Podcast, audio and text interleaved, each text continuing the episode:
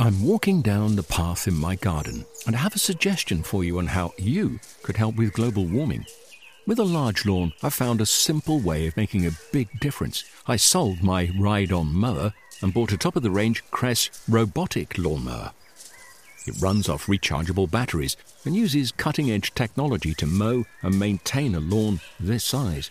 The petrol mower has gone, and with it, the emissions. I actually don't know why I didn't sell the ride on sooner. With the Kress robotic lawnmower, the lawn is actually looking better. The tiny grass cuttings fall into the grass roots, helping to fertilize the grass. And the family doesn't have to put up with the noise and fumes from the ride on. And I've freed up more of my time to spend with them and in the garden. It's an easy step, and you could also be making that change today. Ask for Kress in your local garden machinery dealer or visit kress.com.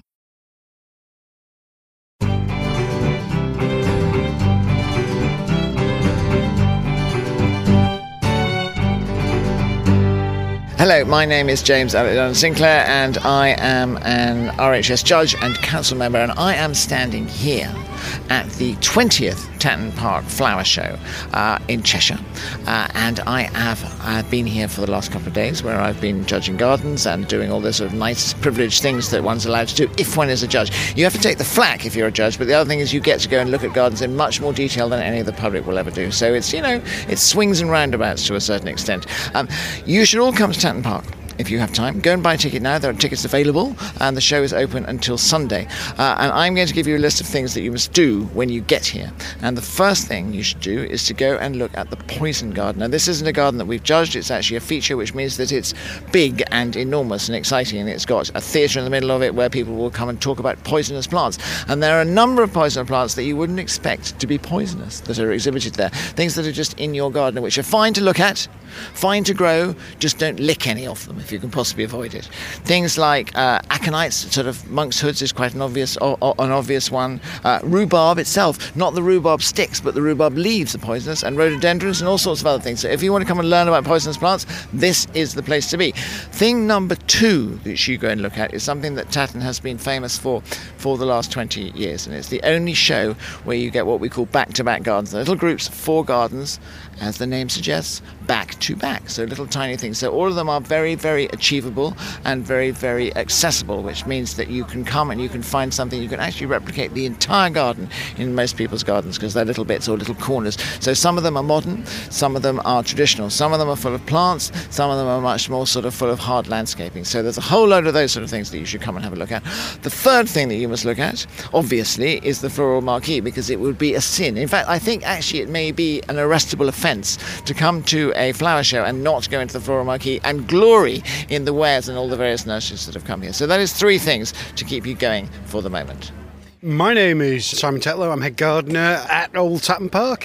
Every year we put on a show garden or a show feature for the RHS show, which is, you know, one of the highlights of our year. You know, it's kind of it's the zenith of the year for us, and it's kind of it's that just celebration of gardening that the RHS is fantastic at doing, and it's a great way of us of advertising Tatton. You know, here here we are in a kind of thousand year old deer park. We're kind of surrounded by 2,000 acres of parkland, and we're on this tiny little island here of gardens, surrounded by this wonderful backdrop that, is Tatton Park. This year we're celebrating all things food, the whole story of food at Tatton Park. We've called it Field to Fork. It is this idea of the farm reinterpreting its story of history of kind of progressive farming, this idea that Tatton has been a kind of pioneering organisation with farming. The Egerton family here were heavily involved with modern farming techniques. It's a small community, you know, and it was a self-sufficient community. It was it's a deer park of 500 deer. There's flocks of sheep and cattle and pigs and kitchen gardens and orchards. We've got everything a supermarket's got and more, and it's all about telling this to our customers. And Field to Fork at the farm this year is really just kind of opening its doors to reinterpret that story. Gardening's been going on here since about 1730 And, each family member has left a bit of a garden behind. We've got a maze that dates from 1730, a really early hornbeam maze. And then you can take it up to the tree fern collection brought back by Randall Egerton in Charles Randall Egerton in 1858.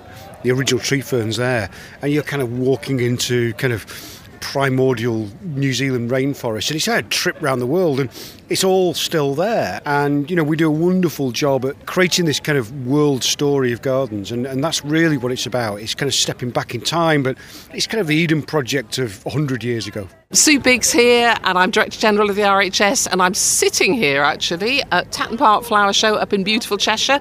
And the show's just opened, and it looks absolutely wonderful. And people are coming in. It's beautiful weather. Everybody's smiling. It's great fun. It's our 20th anniversary up here, which is really fabulous. That you know the people of the northwest have really supported this show, celebrated this show, and see so many people coming in to help us celebrate the 20 year anniversary is great. Really great.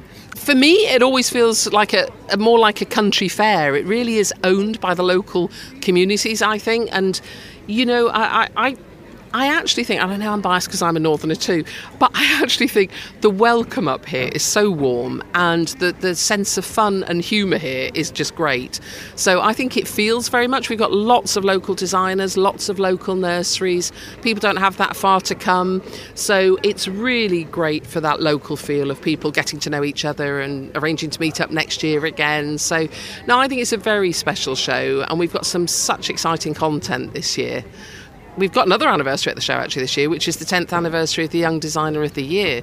This Northwest show is the real breeding ground for real talent, then progressing in their careers, many of whom have ended up coming into Chelsea Hugo Bugg, Tamara Bridge, uh, Sam Ovens, who else? Tony Woods, all of them appearing at Chelsea. I've just come in from the Young Designer of the Year announcing the results for the 10th anniversary for 2018.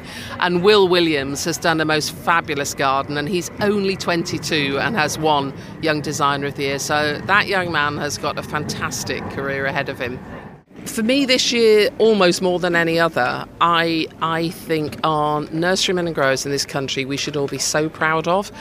The marquee here looks stunning absolutely stunning. The variety of plants, the unusual plants, the quality of the plants.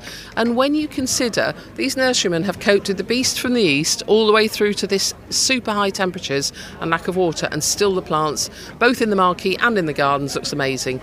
British horticulture and the British public should be really proud of our nurserymen. They are amazing. My name is Nicola Oakey. I'm one of the young designers this year at Tatton Park, and my garden is called Raised by Rivers. The garden is all based around water, that's the sort of main theme, and the central area in the garden is a big oak deck.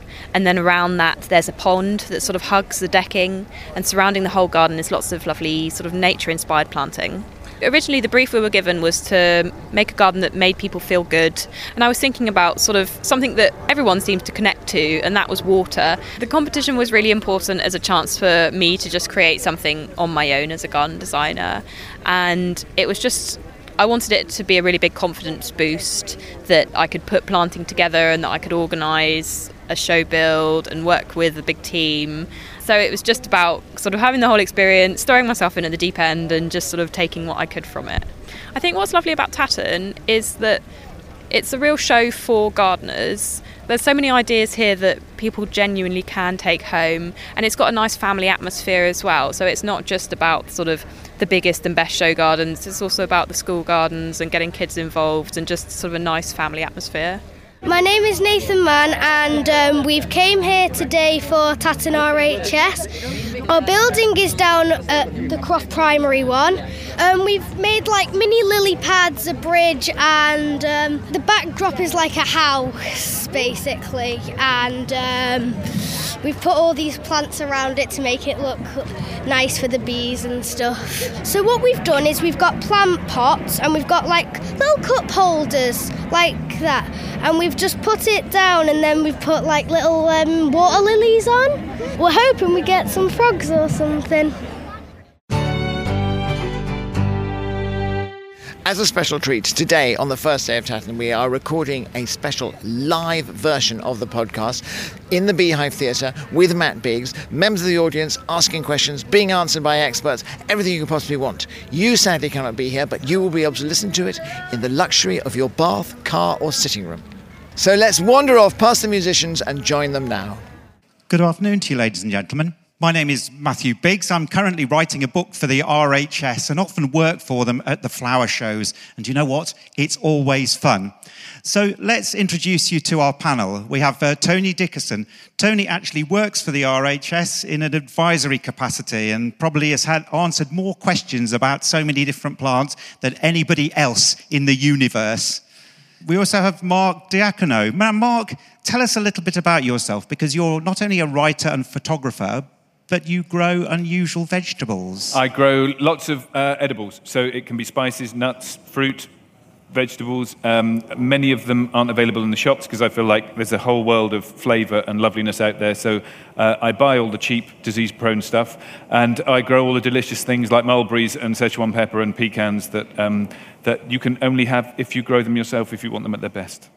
Uh, and the last but of course not least member of our panel is uh, Leah, Leah Leonditz. Leah, you grow in a small garden. Tell us a little bit about your small garden and reveal some of the secrets. Yeah, I've got a garden in Bristol, um, which is just sort of crammed full of lots of ornamental stuff and lots of edible stuff too, just trying to sort of grow probably too much altogether. And then I've got an allotment as well, just up the road where I've got a polytunnel and can grow a few uh, bits and pieces. When you go to your allotment, do you go in the car or push your barrow down the street? I push my barrow down Fantastic. the streets of Bristol. It's only two streets away, so Oh, that- I've got no so- excuse. That reminds me of my childhood when my mother forced me, aged about 10, to go and, and go collect manure from the farm nearby. So I was parading up and down the streets with barrows of manure.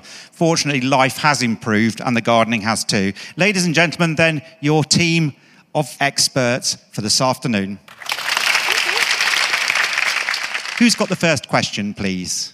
Sally Aspin in Lower Peover near Knutsford. We have a large dome shaped holly tree in our hedge, clipped, uh, and very unfortunately, the water main burst underneath it and was obviously seeping for a while, so it nearly died because of the dampness around its roots. It's staggering back into life.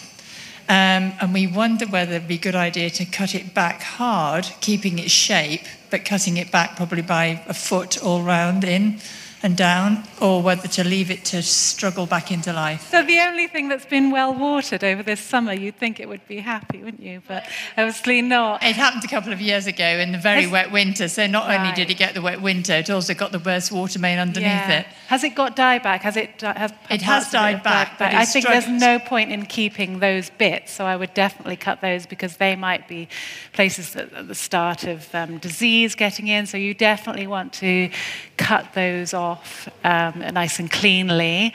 Um, I, I don't know about I, uh, hard pruning holly is not a great. I mean, they, Um, they I will mean- take it. I mean, you could cut it six inches from the ground, it would probably resprout. But uh, any sort of pruning or harder pruning, I'd definitely be doing sort of mid-spring next year. Right. And um, I would just shape it really. And say the crucial thing is just to check those shoots, scrape with a penknife. If they're creamy white and moist underneath, there's still potential life there. If it's dry and brown, well, it's, it's dead and you can prune that out any time. Well, it's, it's got uh, sort of leaves on the end of a lot of scraggy bits of twig, sort of thing. It has got a sort of vague So there's covering, obviously covering life, leaf, but it's but not it used very- to be really dense and, and tight.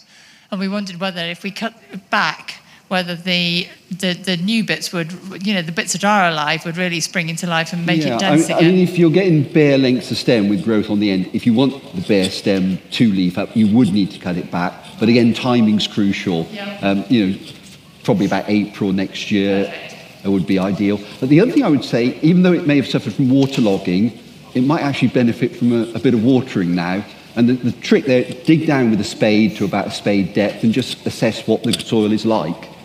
Okay. Um, waterlogging, uh, plants die because uh, literally there's no oxygen in the soil, so the, the roots actually die. And then, of course, the plant has no way of taking up water. So even if the soil dries out, which you think is good, it actually means the plant itself hasn't got as much root there to take that water up. And, it, and even a holly will lose a lot of moisture in dry weather. Uh, Roger Jump from Hest Bank, Morecambe Bay. I'm told that sweet Cicely is a, a good thing to grow and use with things like gooseberries to sweeten them.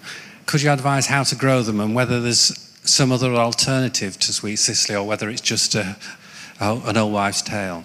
Sweet Cicely is, is my answer to every gardening question. Um, if you're looking for something to grow in shade, if you're looking for something that will come up early, if you're looking for something to go through the cycle of um, uh, life in a plant very quickly, it's Sweet Cicely. And it, it's a wonderful herb that comes up and reminds you that spring is something that um, is going to occur every year. It, it grows a lovely leafy fern like herb that will get to maybe two to three feet, but often will stay a little bit lower than that and forms a kind of ferny platform. It flowers very early, and then very quickly, those flowers in spring will turn to seeds. Little battens about, I don't know, an inch, inch and a half long. All of the plant is edible, every part, including the root. It has a, sweet aniseed flavour. And if you don't like aniseed, don't let that put you off sweet Cicely because the scent is much more of aniseed, but the flavour is one of, of of sweetness with a little bit of aniseed behind it. And it was very much used for, and still in my house and many others, used to give the impression of sweetness. So you would have it with,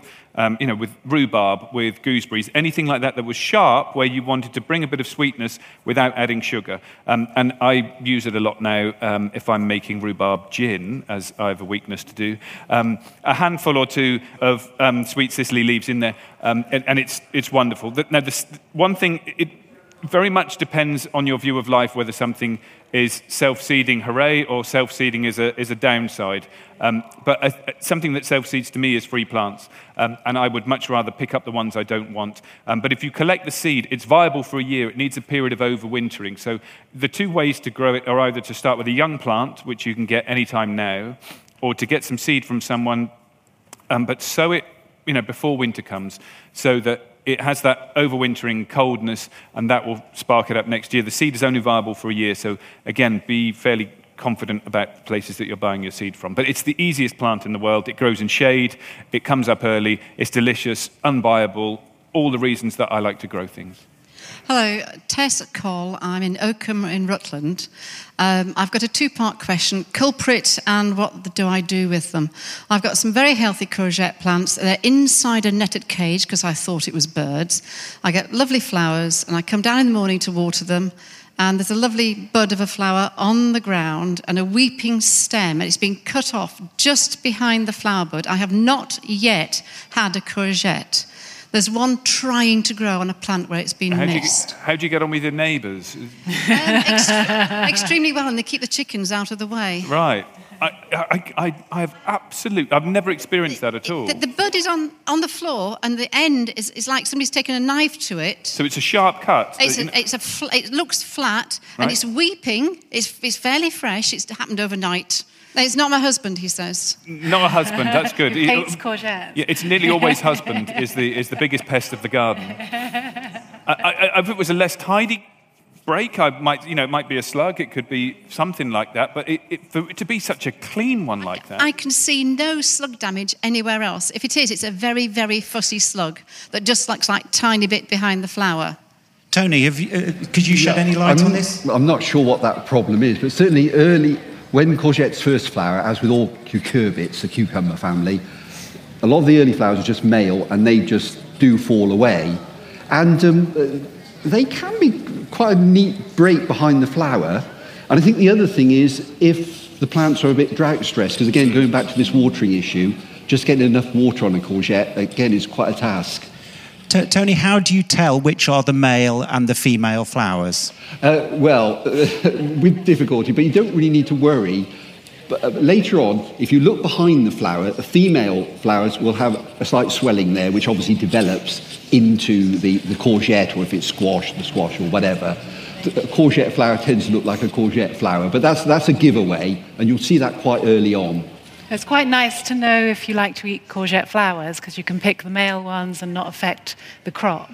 Um, so look for the ones that don't have the swelling and, and use those if you're cooking. Mark, amongst all the interesting vegetables that you grow, do you have any courgette substitutes that the lady might be interested in? That's a good question. Um, uh, no, nothing that ha- there's lots of things that have that kind of green, fresh taste. You know, like, you know, down down as I was saying, the, the, the Good King Henry stems that are quite like asparagus, come raw um, uh, courgette. They, they have that green flavour about them. Could you just explain what Good King Henry is and what it looks like? It's a very early perennial veg. It comes out really early. It loves um, it loves the shade. It comes up in, in kind of pointy spears, a bit like asparagus, but then sort of unfurls and opens out into a kind of set of leaves that are usually sort of shield shaped, I would say. Um, really delicious, and it's great because it's a two crop uh, uh, thing to grow. So, you know, you can cut both, and, and, obviously you want to leave a few, but it's perennial again. Like I say, it comes back really well early in spring. And the good thing about that is obviously that you need to, um, you, you, it's very nice to be uh, reminded that spring is coming, that it's all going to work. We have exactly the same problem with our courgettes. Not all of them. I, I think it's field mice. I wonder if when I plant my courgettes out in spring for the slugs and the snails, to keep them away from the slugs and the snails, I plant them into this sort of plastic collar which comes up and then goes out like that, so it's quite hard for the slugs and snails to get up. And I wonder if, you know, as it's a bit of a mystery, it might be worth getting one of those over if it's not too big yet, to just try and create a barrier to, in case it is a mouse. I think the lady should go outside when it's quiet and hear, see if she can hear the sound of field mice laughing. There you go. Who's got our next question, please? Colin Hurrell, Knutsford, just two miles away from here. Uh, I've got a problem with clubroot. Is there anything I can do about it? Because I just can't grow brassicas anymore. I, you have all my uh, condolences if you have clubroot. As you say, it, it will affect um, any brassicas. Any answers? yeah. Um, well, there, there, there's probably two. One is move. Clubroot is one of the reasons that we rotate veg.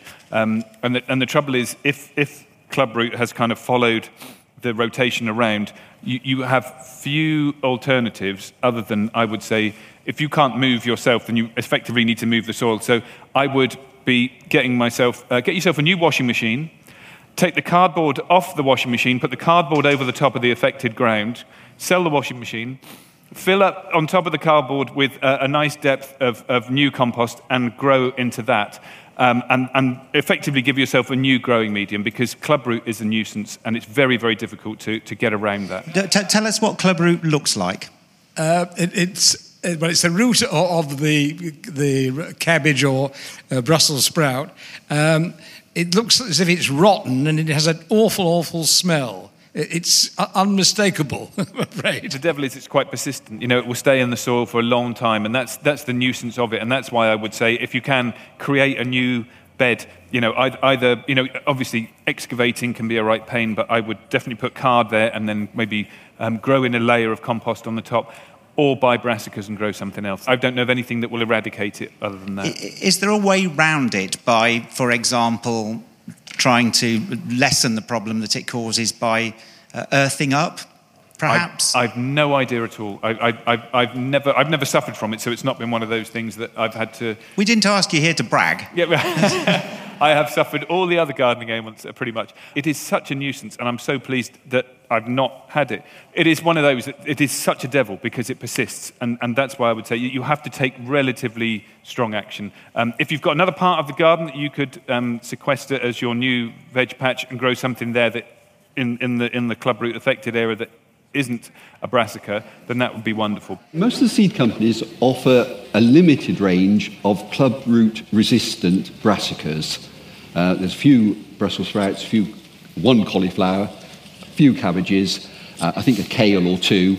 And again, if you just check out the, the seed suppliers, um, they're resistant, so that means they'll probably tolerate it to a certain degree. They're not proof against club clubroot. The other thing, as with all brassicas, especially if you source acid or whatever, it pays to lime.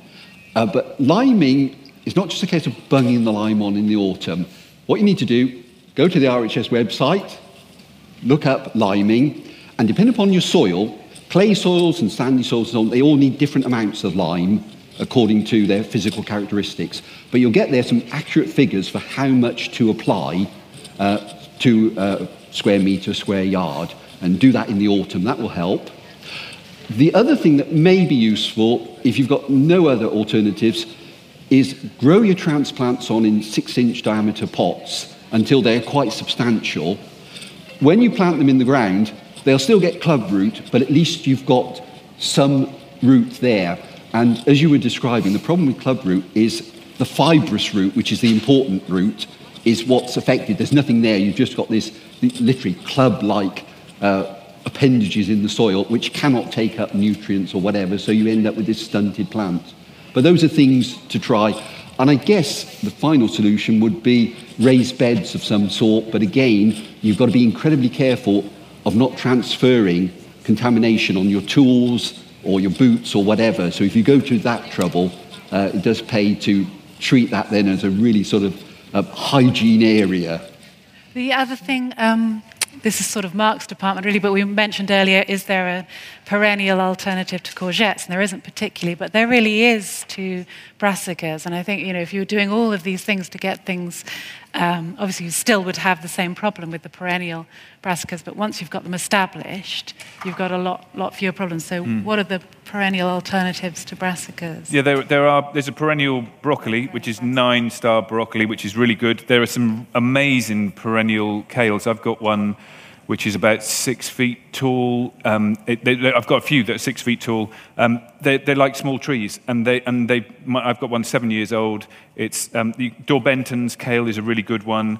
Um, if you can find Sutherland kale, and it's a devil to find, but if you can find Sutherland kale, you pick the leaves and eat them, and they're sweet. They're like a really wonderful salad, but with a bit more substance. But just delicious, really sweet, delicious kale. Um, and then that will just keep producing all year round for years and years. And I've none of mine have ever got any of the club root. Did I mention I've never had club root?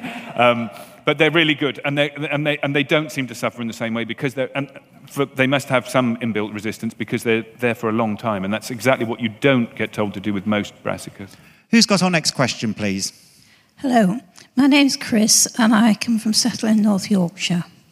My question is I have a shady area and I would like some colour for the summer. It's dry shade. Dry shade is the most difficult gardening situation of all because if you go out into the wild and find areas of dry shade, you will usually find that they're pretty sparse in terms of uh, vegetation. It would be an area where there are specialist grasses and so on will actually grow in those conditions, and indeed even ferns. And as you're here today, at the Tatton Park Flower Show, a great opportunity just to check out some of the specialist suppliers, because those are the people who can certainly uh, give you some ideas on this. Uh, I mean, for example, Japanese anemones, if you get them established, right, will grow well in dry shade. Uh, the crucial thing with anything you plant there is watering the first summer. Even drought-resistant things are only drought-resistant once they've got their roots established.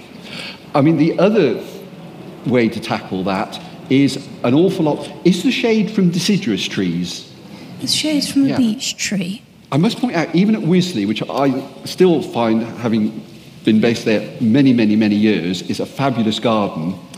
Under our big oak trees and so on, we plant a nice layer, about 15 centimetres, or if you like, six inches, of bark around the whole tree beneath the canopy, because even at Wisley, there are very few things that will grow in that level of shade. And under beech, if you go to beech woodlands, uh, you will find that in this time of year, there is very little there because it is simply so extreme. And that's because oak and beech will cast a lot of shade, also a lot of leaf litter.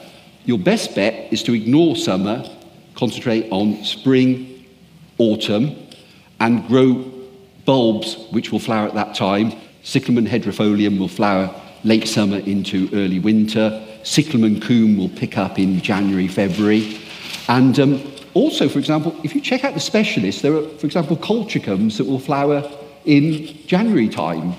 Um, so some of the specialist nurseries, we don't have even bulbs here today, I don't think, but they're often RHS shows. They will have uh, bulbs and so on which will flower throughout that sort of period. But the middle of summer, I think often you have to just give it a miss. And there's, there's good reason for it, because in um, spring there is some light from, you know, the canopy hasn't fully formed yet, so things will flower underneath, in dry shade, underneath trees um, at that time of year. And then when the canopy forms, everything kind of just, so, you know, all of those bulbs will die down. So there are these moments in the year that are good for dry shade, and they tend to be spring and autumn, so it's kind of probably easier to go with nature and um, you know, go, go with the flow there.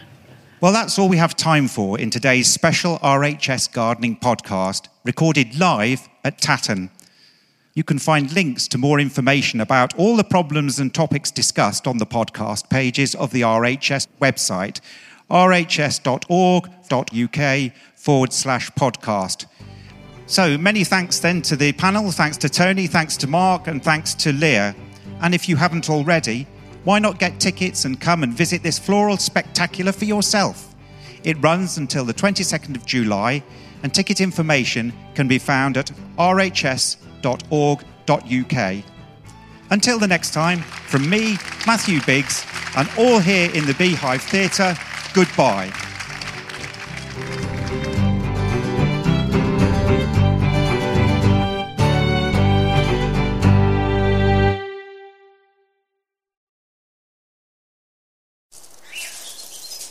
I'm walking down the path in my garden and I have a suggestion for you on how you could help with global warming. With a large lawn, I found a simple way of making a big difference. I sold my ride on mower and bought a top of the range Kress robotic lawnmower. It runs off rechargeable batteries and uses cutting edge technology to mow and maintain a lawn this size. The petrol mower has gone, and with it, the emissions. I actually don't know why I didn't sell the ride on sooner. With the Kress robotic lawnmower, the lawn is actually looking better. The tiny grass cuttings fall into the grass roots, helping to fertilize the grass. And the family doesn't have to put up with the noise and fumes from the ride on. And I've freed up more of my time to spend with them and in the garden. It's an easy step, and you could also be making that change today. Ask for Kress in your local garden machinery dealer or visit kress.com. Discover the beauty of an RHS membership all year round. Save 25% off an RHS membership today when paying by direct debit. Prices start at just £55.50. With a membership, you'll gain access to an array of special events at our gardens all year round.